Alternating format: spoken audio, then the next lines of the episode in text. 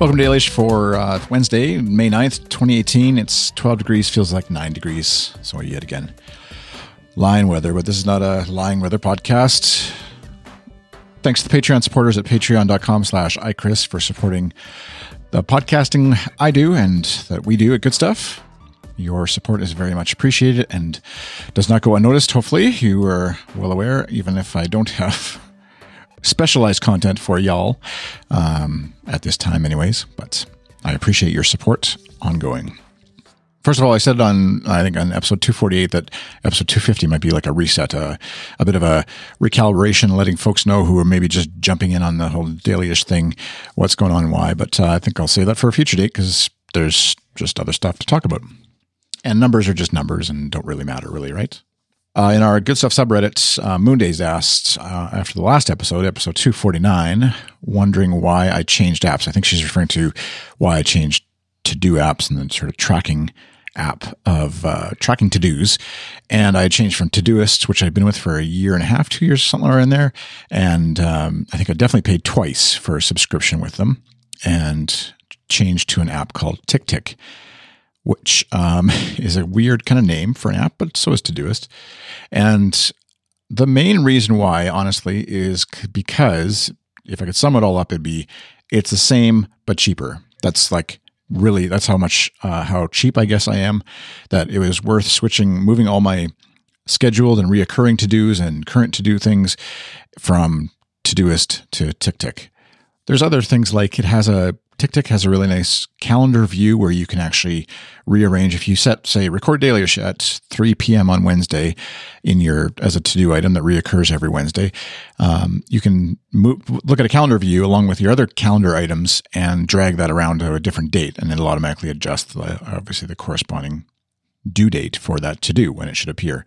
It also supports things like um, once you've so not not only like re- reoccurring like every Monday at 2 p.m. do this thing, but it also supports when I've done this, then schedule another time seven days later or 14 days later. Um, a lot of to do apps that I, I think to Todoist is the same. It may have this now, but at one point it only had the ability to like every Monday at this time do this thing. So even if you did it on, let's say it was take out the garbage on Wednesday or have a shower or whatever thing that you need to remind yourself to do, uh, it would just automatically appear the next week at that exact same time. So having a, a, task that is not necessarily due on the same day, but you want to, you don't need to do it again until a week or a month or whatever later is kind of handy. So like for our furnace filter, I have every three months add a um, or replace the furnace filter, and then automatically whenever I do that, because sometimes I don't do it on the exact day, but let's say I wait a week or maybe it hasn't been the furnace hasn't been going for a while then I will, it'll automatically set a new reminder three months from whenever I actually check that item off in TickTick for changing the furnace filter.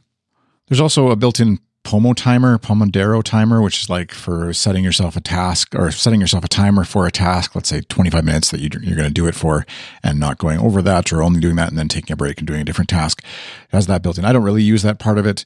Um, has a, it, it, looks a little nicer. The the other main sort of feature to it that I really like on the Mac, anyways, is inside the app you press Command N to add a new task, which is a sort of standard system wide way of starting a new thing in whatever app you're in. So in Logic, you hit Command N and it opens a new project. In in um, Pages or in an email program or in a browser, it's like a new blank version of whatever app you're in. And uh, Todoist was Q, which is shorter than Command N. Obviously, it's one command, one key instead of two, but it's completely breaks with my brain's conventional Mac sort of interface, and they would they weren't going to change it. I know, and it's silly again. It, I wouldn't have changed apps just for that reason alone, but having uh, TickTick's sort of default new new task command uh, be the standard system wide one was also another motivating factor in switching. Command F also works to find in TickTick, uh, which I don't think it had a Command F in Todoist. I could be wrong there though, um, which is again a system wide. If you're going to have a search in your app, you use Command F. is I think fairly system wide, anyways.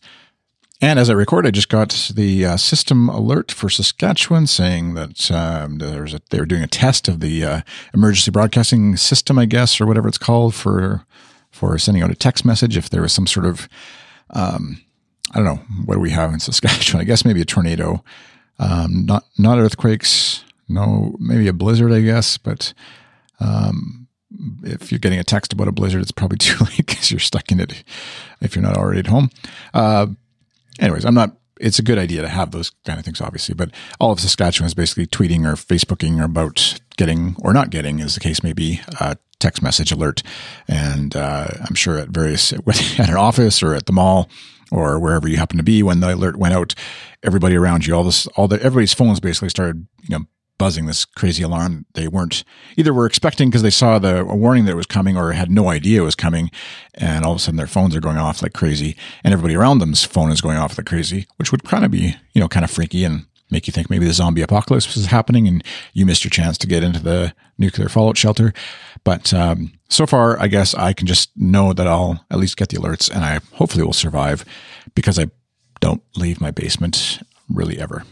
All right, that's it for this episode. If you were if you're a Patreon supporter of me at patreon.com slash iChris, you have, should have an invite, if you aren't already aware, to the Discord uh, server, chat server that we have for Good Stuff supporters, or on any of the other shows on Good Stuff. If you support them in any sort of financial way, uh, let us know, and we're ha- we'd happy happily send you an invite into the system.